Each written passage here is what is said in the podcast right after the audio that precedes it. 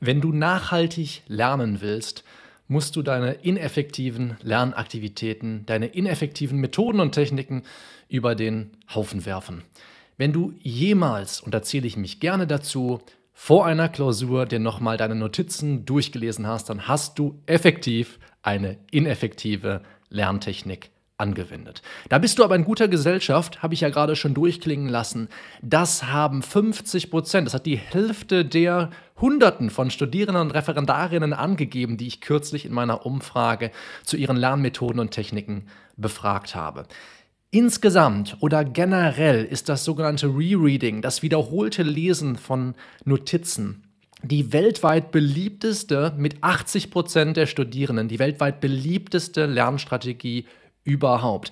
Bloß bringt sie empirischen Studien zur Folge nicht sonderlich viel. Deswegen möchte ich dir in diesem Video einmal sechs wissenschaftlich fundierte Lernmethoden und Techniken an die Hand geben, die du sofort in deiner Lernsessions integrieren kannst, damit du dir die Kernkompetenzen einer jeden Juristin, eines jeden Juristen schneller drauf schaffst und Informationen insgesamt besser behältst. Lass uns drüber reden.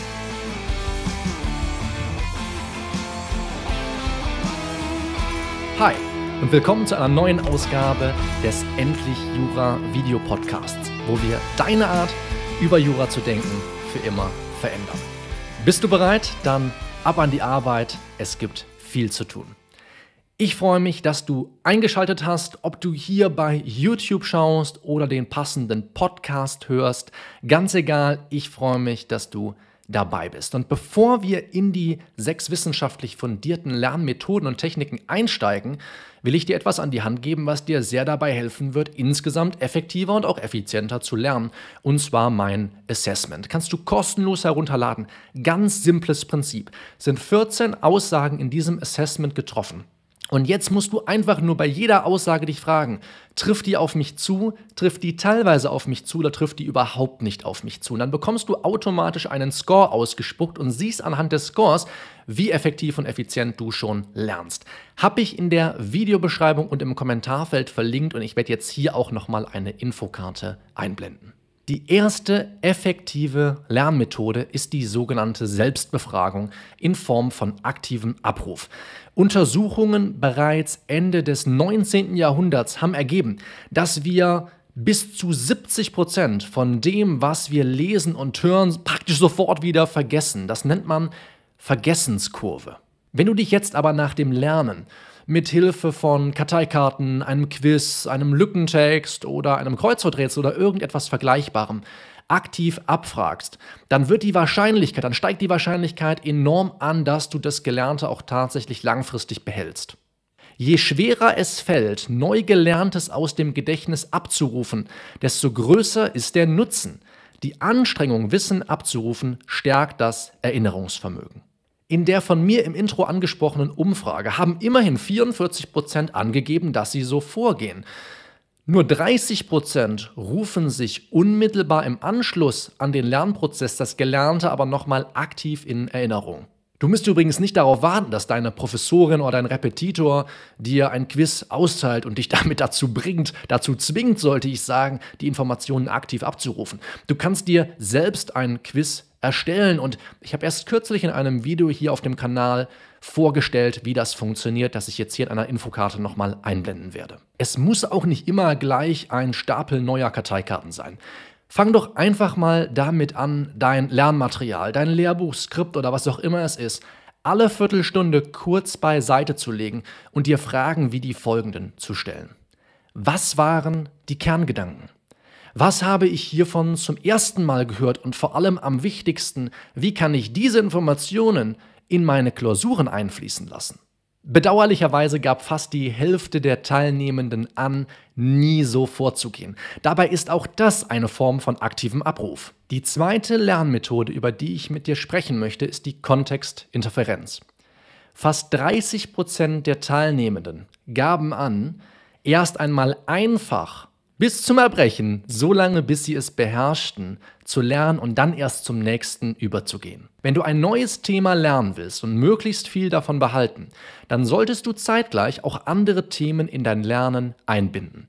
Um den gerade zitierten Kontextinterferenzeffekt zu nutzen, solltest du mehrere Fächer gleichzeitig lernen und zufällig in zufälliger Reihenfolge von Fach zu Fach wechseln. Und erfreuliche 41 Prozent haben in der Umfrage angegeben, dass sie teilweise bis zu fünf Fächer parallel lernen. Das ist zwar anstrengender als nur einfach zu lernen, aber auch viel effektiver.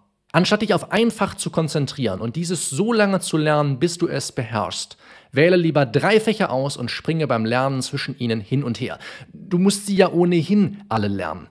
Durch die Verwendung eines Zufallsgenerators kannst du den Lernprozess gamifizieren und ich war erfreut und überrascht zu sehen, dass fast 40 Prozent der Befragten das schon so machen. Die dritte Lernmethode ist die Staffelung oder auch Spacing im Englischen gelernt.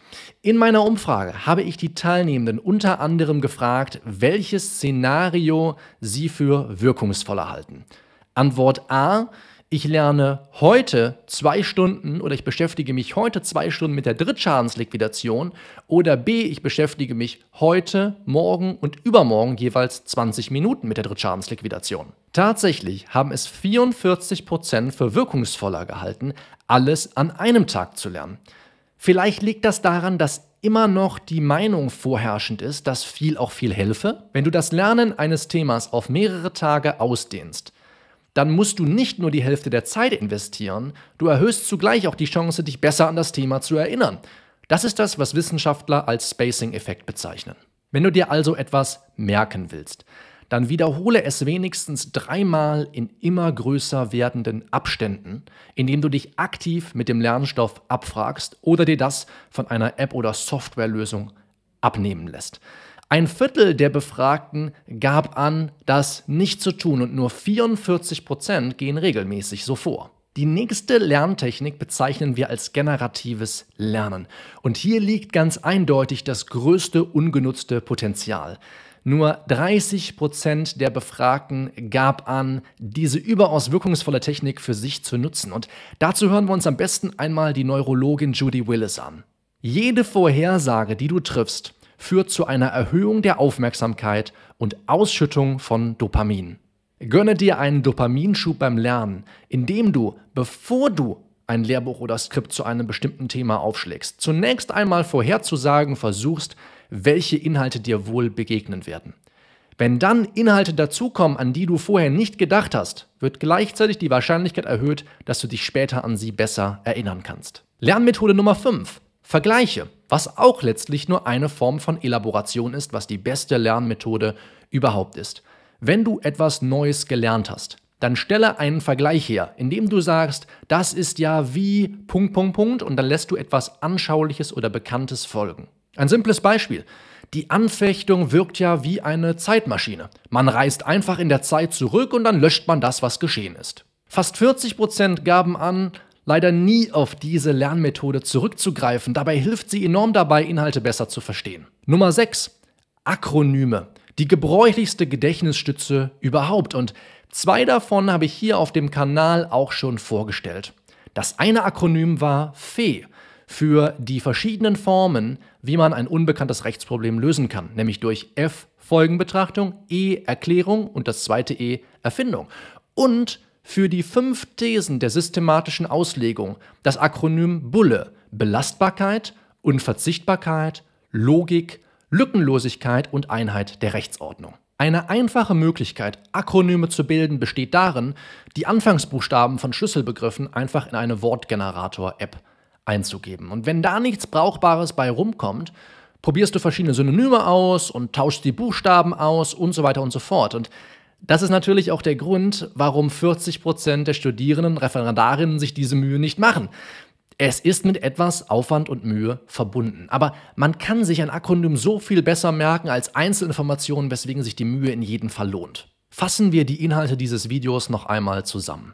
Warum sind Selbstbefragung, Kontextinterferenzeffekt und Staffelung, warum sind das so effektive Lernmethoden? Warum sind sie effektiver als einfach wiederholt nochmal die Notizen durchzugehen oder Cramming zu betreiben, sprich am Ende ganz viel zu machen, aber den Spacing-Effekt nicht zu nutzen? Ineffektive Lerntechniken sind zu einfach. Über 30 Prozent der Befragten gaben an, ihre Lerntechniken und Methoden nie als anstrengend zu empfinden. Was natürlich nicht damit verwechselt werden darf, dass sie nicht auch Spaß machen dürfen. Dazu ist aber eine Sache wichtig zu verstehen. Je häufiger du etwas liest und hörst, desto vertrauter wird es. Je vertrauter etwas wird, desto weniger Anstrengung ist erforderlich und je weniger Anstrengung du aufwenden musst, desto geringer der Lerneffekt.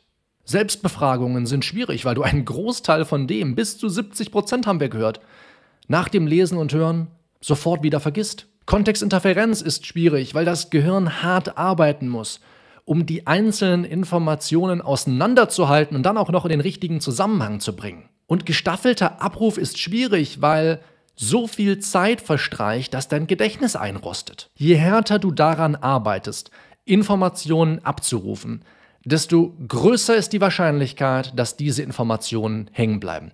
Hier lohnt sich der Aufwand also endlich mal. Bevor ich dich verabschiede, möchte ich jetzt noch eine Sache von dir wissen.